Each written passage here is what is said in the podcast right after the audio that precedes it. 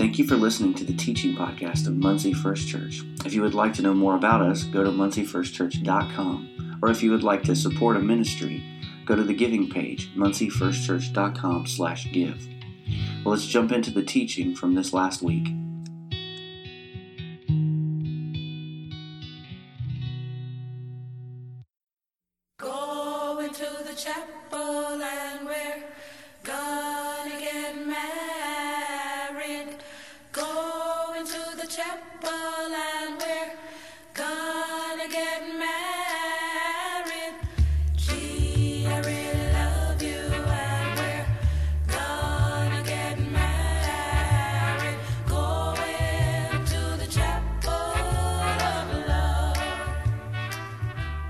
Know it's Valentine's Day this week? Anybody here?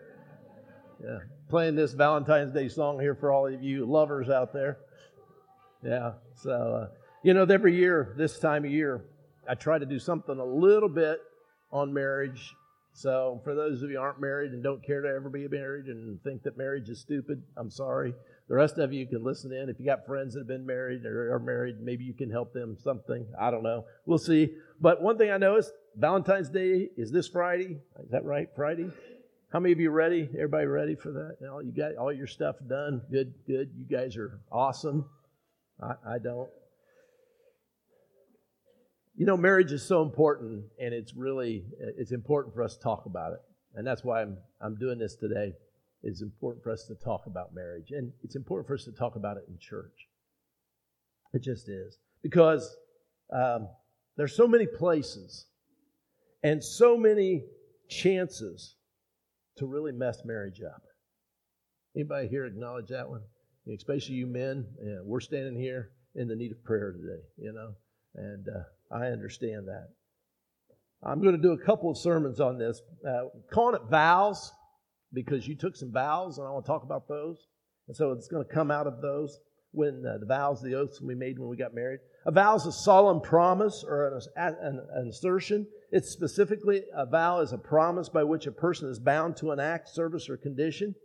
Uh, the definition of vow is to promise solemnly, to swear, to bind, or to consecrate by a vow, to a vow, to declare. Someplace along the way, almost all of us have made vows of some sort, different sorts, and probably a lot of us didn't even notice when we made them, okay? Because we're so used to saying them. Things like, I swear I will never eat chocolate again. Anybody here ever promised that before? You know, I'm done with sweets. Never going to have a piece of pie. I'm fat and I'm not doing it anymore, you know? And, uh, you know, that, that lasts usually a few hours. Or men, I promise, I swear, I'll never leave the toilet seat up again until the next time. Or, I promise, I swear, I will always be on time from now on. Ladies, men, I know you are. Some of them aren't. Just throwing it out there. And I swear if I ever meet that guy, I'm going to punch him. I mean, I've said stuff like that before. Or, this is a big one. Most of us have made this one. I promise and swear that I will make 36 payments of $2,000 each due the third day of every month to pay off that $40,000 car. Anybody here ever make that oath before? You know, you signed those papers, right? And you declared that you would pay for that car. It's a statement on the state of affairs in our society that we have to make oaths and vows to say that we'll pay our bills instead of just shaking hands. There was a day when we just shook hands on it and said, hey, this is what we're going to do. And our oath was our uh, stock in trade, and we just did what we said we were going to do. An oath or a vow is something that is much more, uh, it's much stronger than just yes or no to something. It, it really is. It's, it's declaring something, it's stating something. It's usually invoking the life of the property of someone that you are swearing or vowing by. For instance, on my mother, on my grandmother's grave, I promise you I will do this. Something like that that people say. Uh, or we place our hands on a Bible in court and say, I solemnly swear to tell the truth. Somehow we have to swear on something bigger than ourselves. Or, all, or by all that is holy, I will see that you get yours, is another one I've heard people say.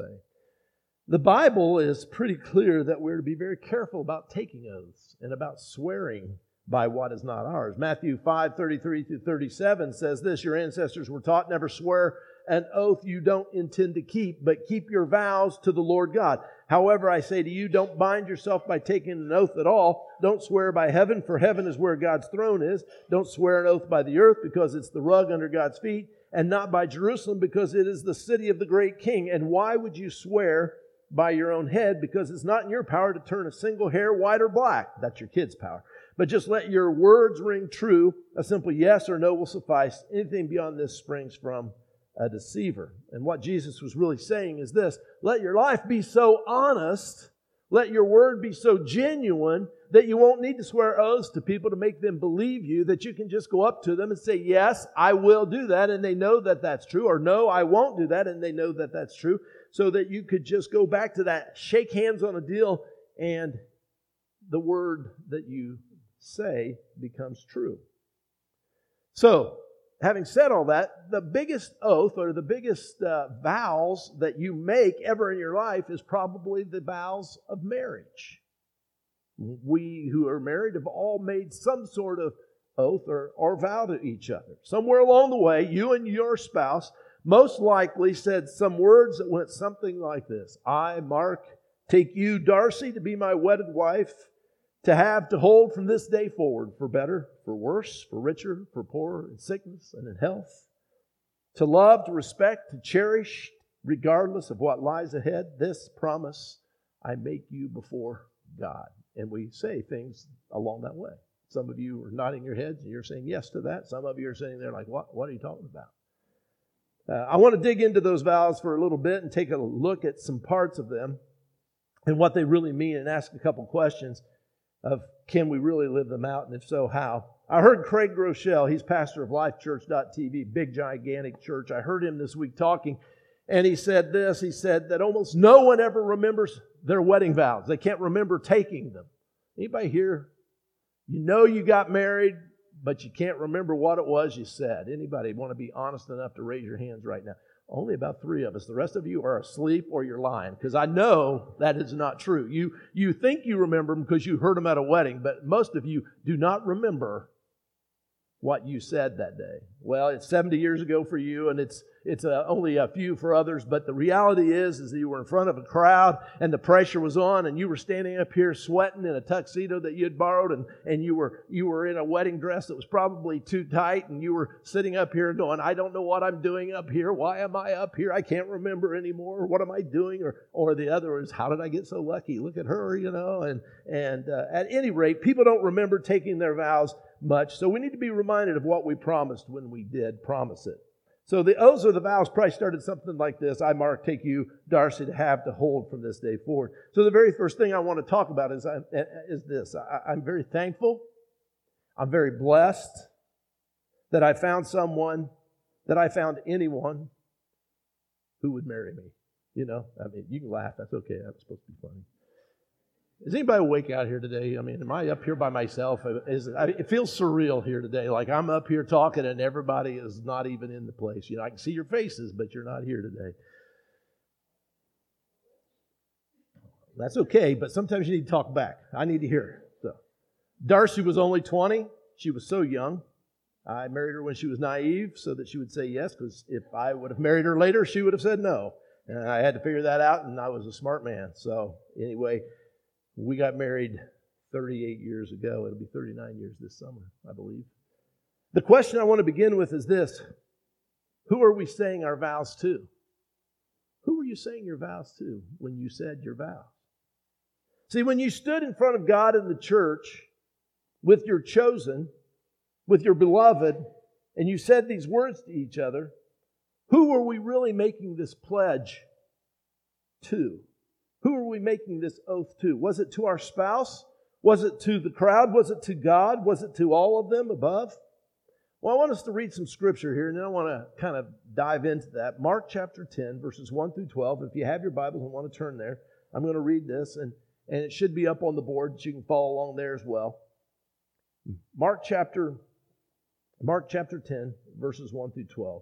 Then Jesus left that place and went into the region of Judea and across the Jordan. And again, crowds of people came to him, and as was his custom, he taught them. And some Pharisees came and tested him by asking, Is it lawful for a man to divorce his wife?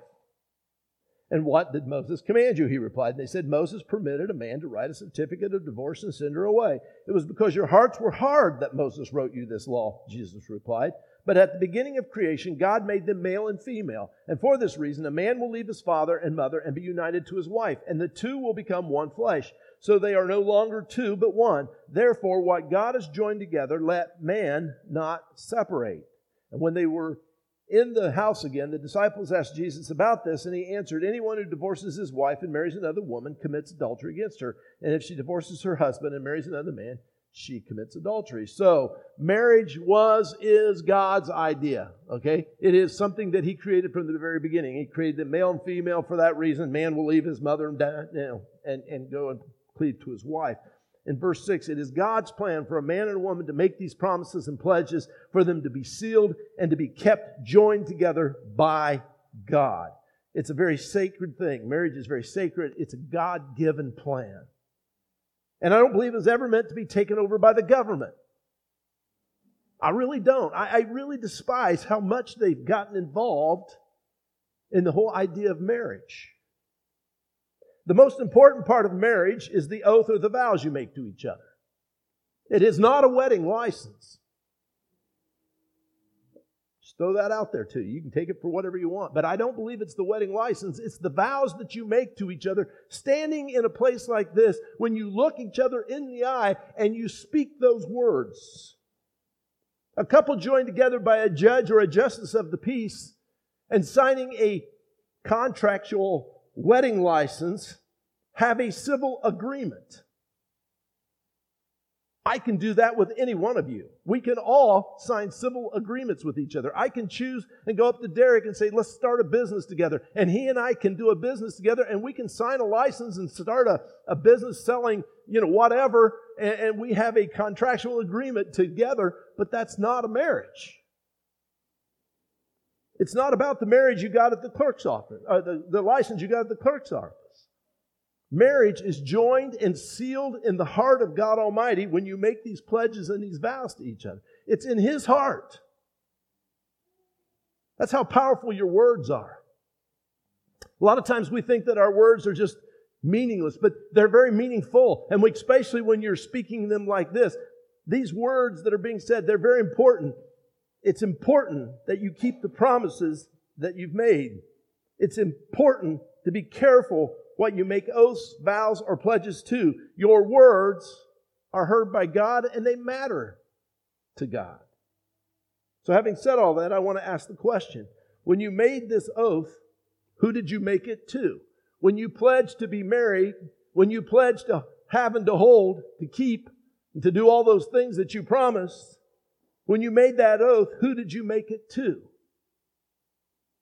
I believe, and I'm of the understanding that these oaths, these vows we made at our wedding were to God first, and then to the other person that we were standing there with. With God as my witness, I promised God that I would have his daughter Darcy to be my wife, to hold her as my wife from that day forward. I said, God, she's the one. He said, okay, that's the one. I said, God, I promised to hold on to her. He said, didn't you better? That's your job from now on. I signed a license in the state of Michigan honors that license and said, okay, and they hold me legally responsible for that, but I can ask Michigan to break off that license and with a lawyer and with a decree, they will dissolve the legal contract with Darcy that I made. They'd be glad to do it. Not a problem. But the vows I said, the promises I declared to God and to Darcy, they're forever. They were made and they were decreed in heaven and they were sealed by God. And He said it's forever. So that brings me to a really tough question, one that I may regret walking out into the tall weeds on. But I want to talk about it. What about divorce? And I know that many of you have been divorced, and I know that many of you have been divorced and remarried, and, and, and, so you're going, what in the world is he going to say here? And I know that marriage and divorce and remarriage and all that stuff gets really messy and difficult, and I don't want to be harsh, and I certainly have no intention to be offensive, but I do need to be faithful to what I believe God is saying, and there's often not much you could have done to change your former spouse's mind. I get that. Or it could have been that there was some abuse involved in it, and all those things have to be considered.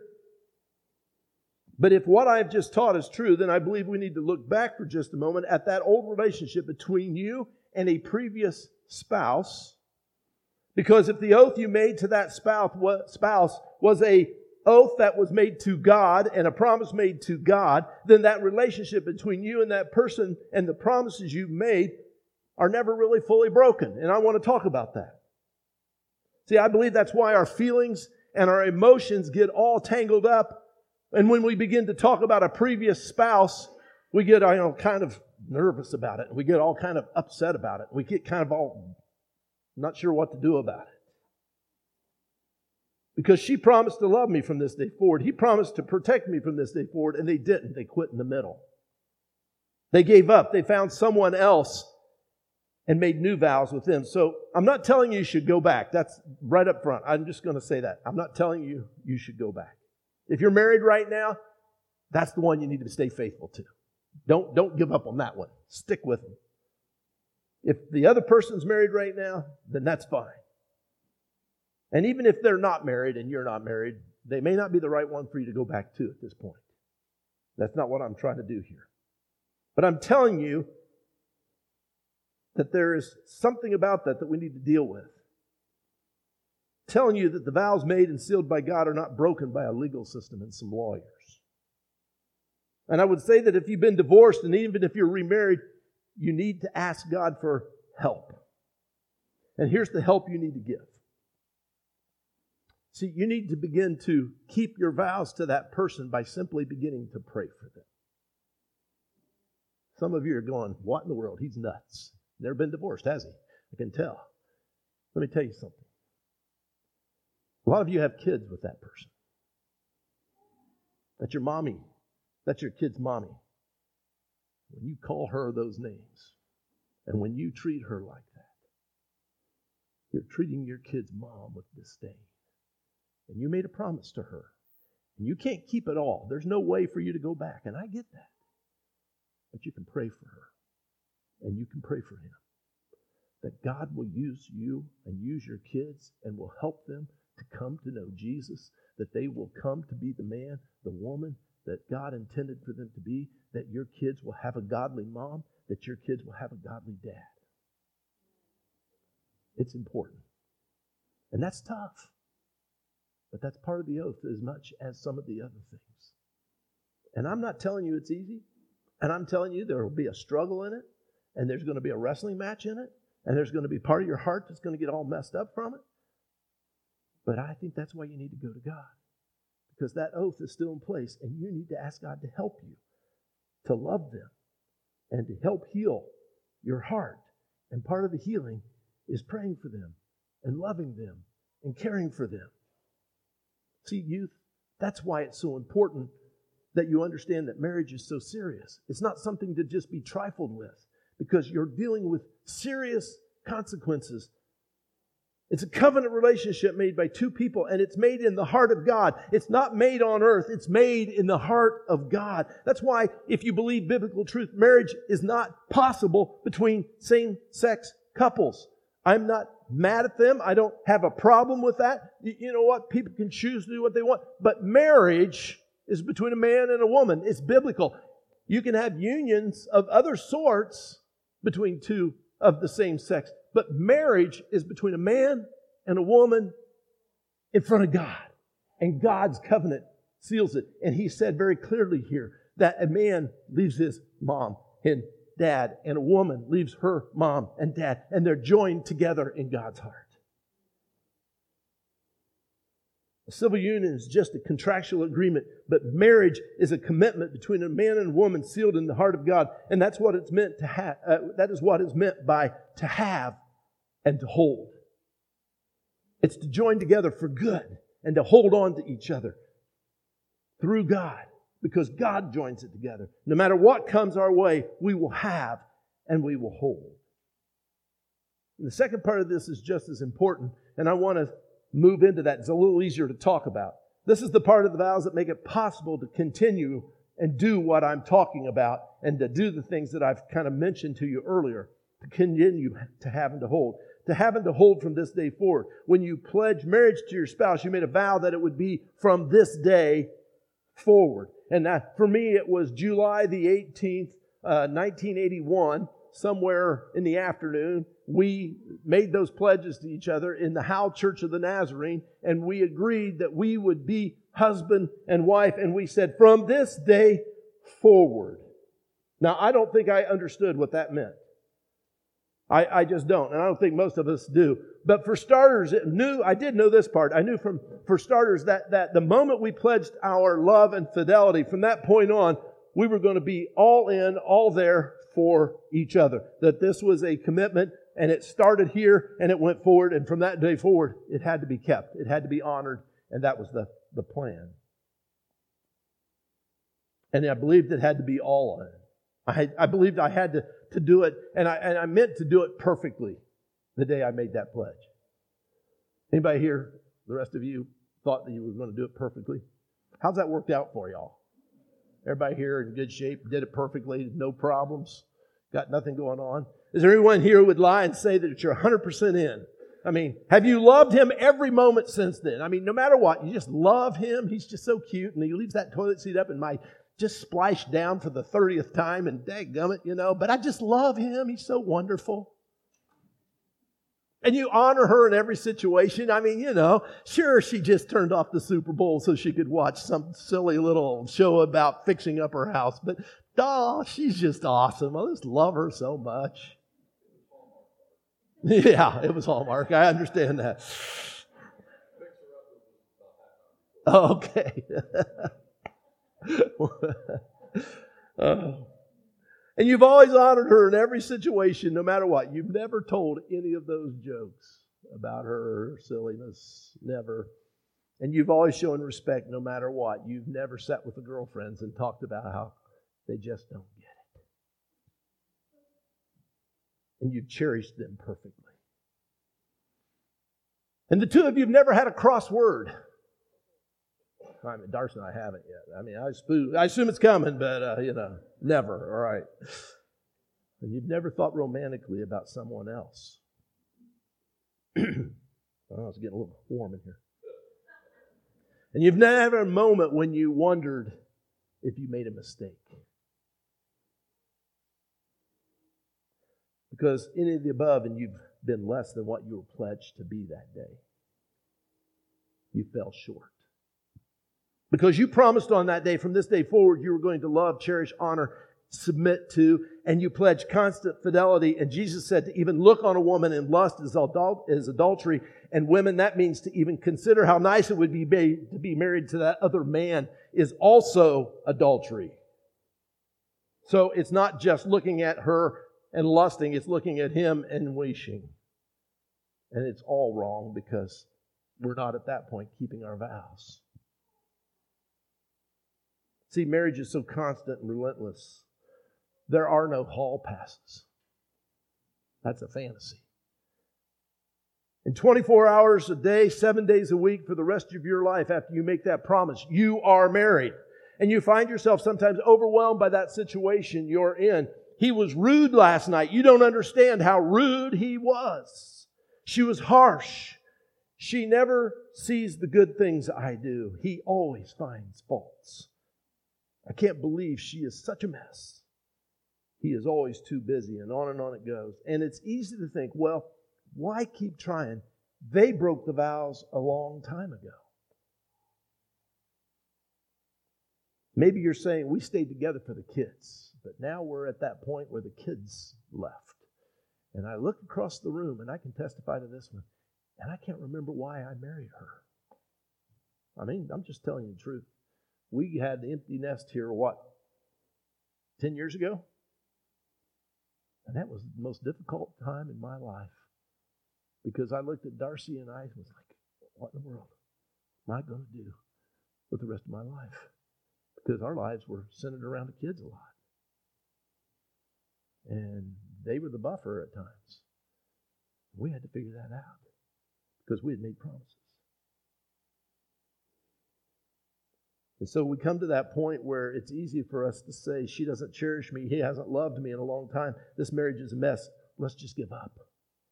And let's go find someone who's more like me. But then there are those words, and those words say, From this day forward.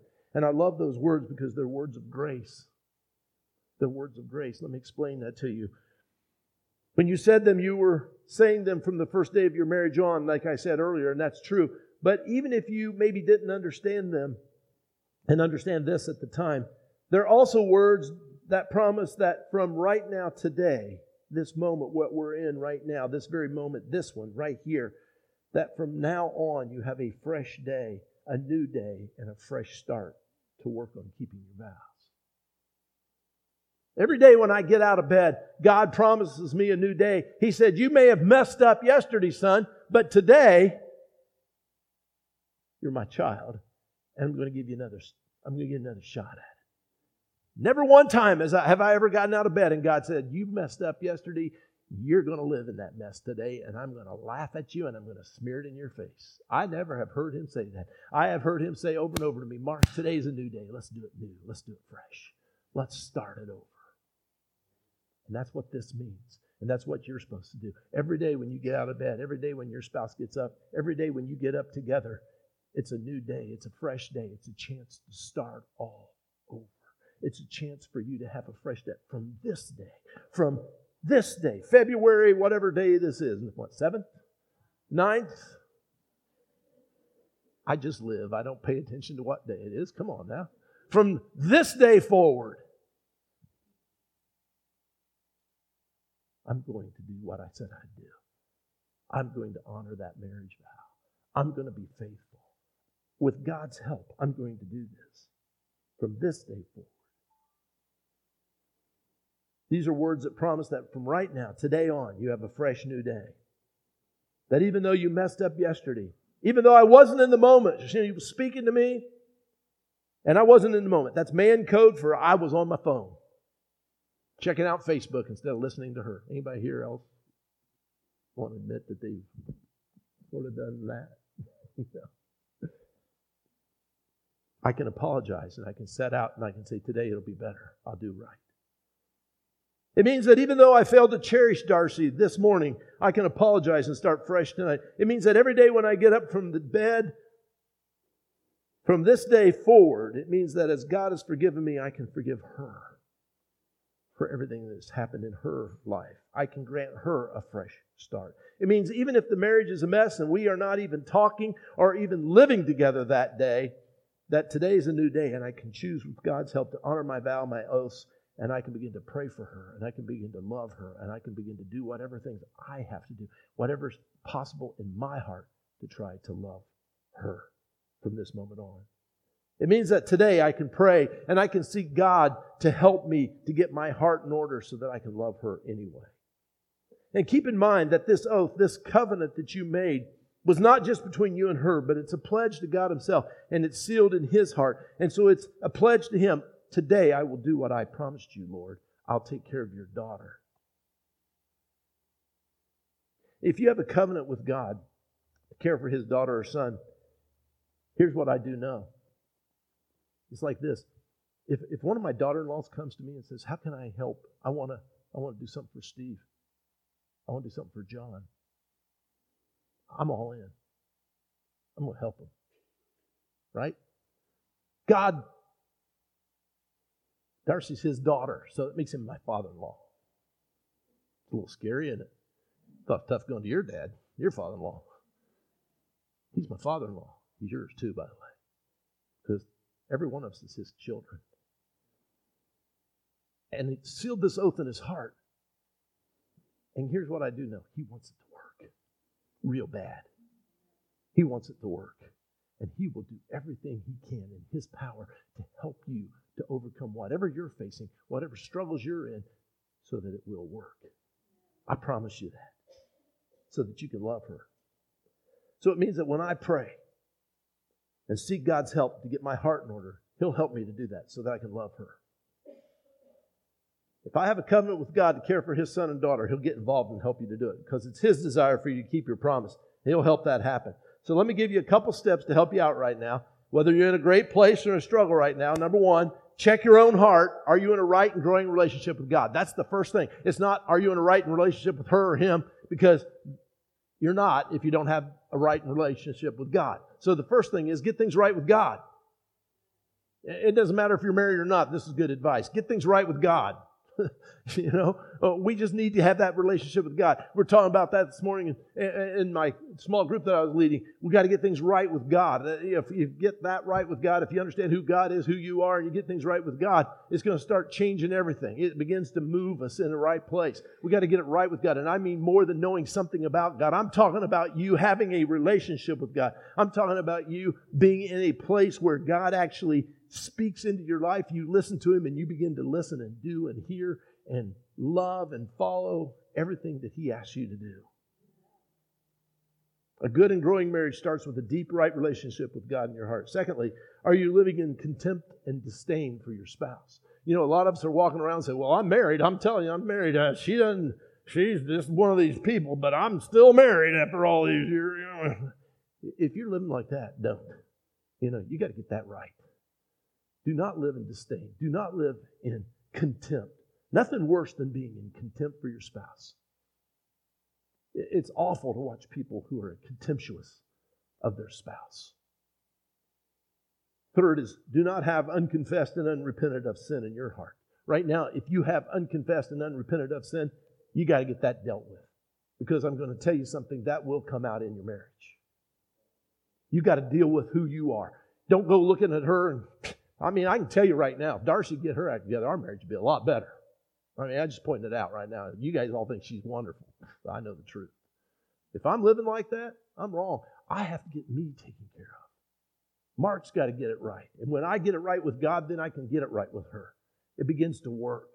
When she gets it right with God, when I get it right with God, if, if we're in a right standing with God, then coming into a right standing with each other, it'll work. It always does.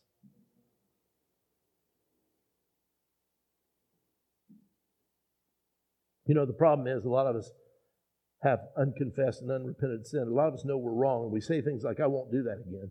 I've done that to her, but I won't do it again. I promise. I'm, I'm not going to do it. And we have human sorrow about what we've done. We got to change this. We got to become godly sorrow. Got to come to a point where I know what I've done is not just against her, but I made this promise to him. So it's against him. And I'm broken. I'm broken. And I'm willing to get in front of people and confess it and say, hey, I screwed up. I have done this and I'm wrong. And I'm willing to confess it. And I'm willing to get on my knees in front of people and I'll say, God, help me. Forgive me. Because I want what God wants more than I want to be right. And I want God, what God has for me more than I want to just walk around and look good. Fourth is this. How long has it been since you just sit down and talked over dinner with no phone, no kids to get in the way? Might be a good idea. Put some stuff away. Take some time. Sit down and have a discussion, as hard as that is. How long's it been since you treated her like a sweetheart? You know, there was a day when you couldn't wait. There was a day when you thought about her all day long. There was a day when he was uh, everything on your heart and, and you spent your time getting ready and you couldn't wait to see him. And you were willing to spend money because back when most of you were dating, it was long distance phone calls.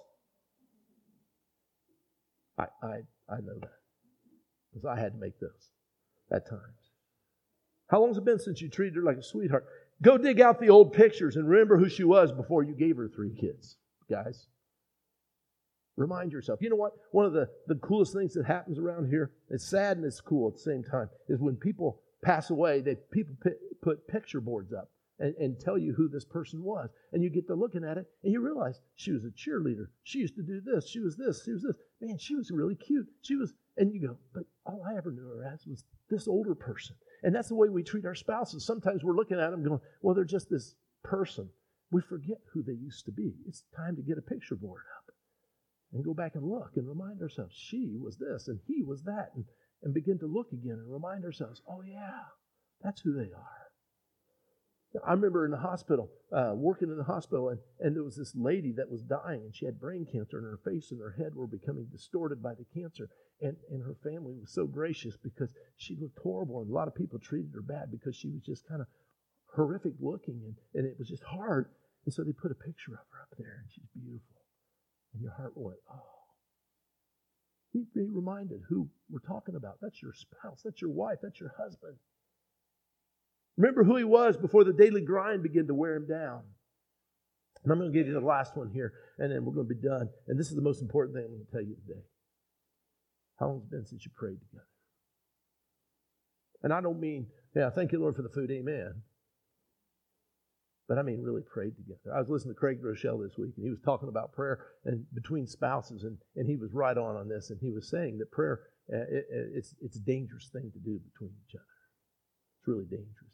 In fact, he was saying if you're not married yet and you're praying with someone, don't do it in, in, in private because it, it can lead to things. Because it's one of the most intimate things you'll ever do. And it really is. Be very careful, you know, who you pray with because when you pray, you're sharing your soul with someone, you're sharing your heart with someone. That's the kind of prayer I'm talking about hold hands with your wife and look her in the eyes, hold hands with your husband, look him in the eyes, and say, let's pray together. And you go, but that's weird. Sleep together. I mean, you know, nothing much weirder than that. you know. You know, if you can't pray with her, then you probably shouldn't sleep with her. I mean, just be real honest with you there, guys. I mean, that's kind of weird. You can tell me I need to shut up later. That's fine. I've been told that. But here's the deal when you pray with somebody, it's hard to have contempt for them. It's hard to hate them. It's hard to stay mad. It's hard to talk bad about them. When you begin to pray for somebody, your heart's knit together. And I don't care if you don't know how to pray. All you got to do is talk. Lord, this is my wife. I don't understand her. I'm hurting. I know that I haven't treated her right. I want her to forgive me. Could you help me, Lord? It doesn't take much. It's very simple, but you need to pray for. Find something to work at together also. Find a ministry you both love. Get involved together. Find the old you. Remember who you were. Look at what you have become and make the right adjustments. To Have and to hold from this day forward. Lots of meaning, lots of power in those words. The question is, how are you doing? So you can ignore these words and this directive I've given to you. But I got to tell you, you do that at your own peril when it comes to marriage. Nothing hurts worse than when you hit the wall and she says, I don't care anymore, or he says, I don't care anymore. And it never has to get there.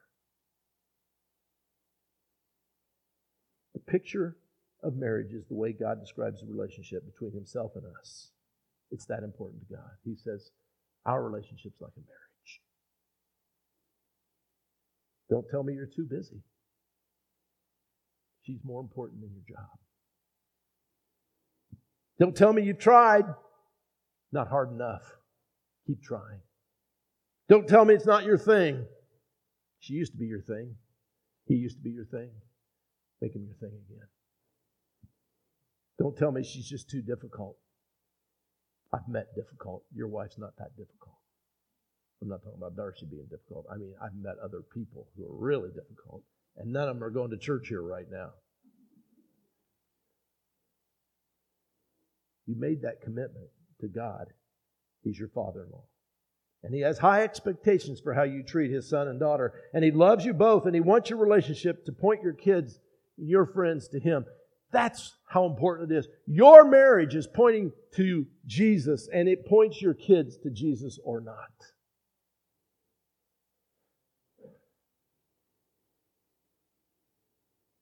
This week, maybe you need to do a little time alone. Maybe you need to get on your face before God and ask Him, Father in law, how am I? Go to Him. You know, usually it's Father. This time it's Father in law.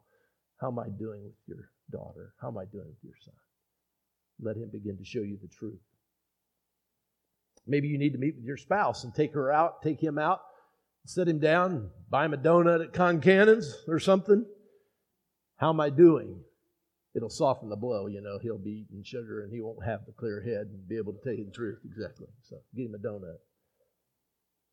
At the very least, if you haven't been already, grab her hand on Valentine's Day and say a prayer with her. Tell her how much she means to you. I know this may be weird, but everything we do is weird. So let's just be like Nike. Let's just do it. We have to. Father, right now, I believe that this was your message. I, I'm not sure I understood all of it, why you would want me to say those things, but Lord, I think maybe there's some folks here that you are trying to speak to. And I'm praying, God, that somehow that this message will break through into hearts and lives and will bring this kind of change that you're looking for, that you want. I, I pray, God, for those who have been divorced right now, that first of all, Lord, that their hearts, I know that these things trouble them and I know that there's struggles. I, I want them to understand, God, and I pray that you will help them to understand that you have forgiven, that you love them, and that right now they are your children, and that their marriages that they're in are great, and that you are blessing them, and, and that you keep them. But Lord, help them to see that need to begin to pray for that other person, to begin to pray that for their children's mom or dad, and, and to pray that God, that you will just be there for them and that they will come to know you if they don't. And even if they do, that they will be blessed, that you will have your hand upon them, and that you will guide direct in their lives.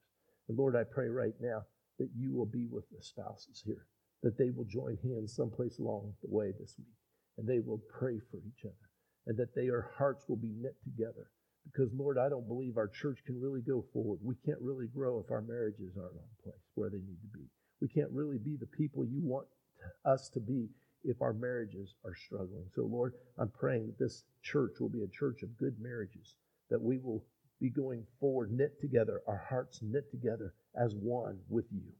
We love you, we praise you, and we're believing for that, and we're trusting you for that, and we're encouraging everyone here to just give everything to God, Lord. Just give everything to God. Help them to just see that you love them so much and that you have everything worked out if they'll just trust you. Help them to get their minds and their hearts off of all the stuff they think they have to have and get their mind and their heart on you. That you and you alone will seal that marriage and will bring them the hope that they want. Love you. We praise you. We're believing you right now for all that you're going to do. In Jesus' name I pray. Thank you, Lord. Amen. Amen. Lord bless you and have a great week and enjoy your week and uh, do something special together this week.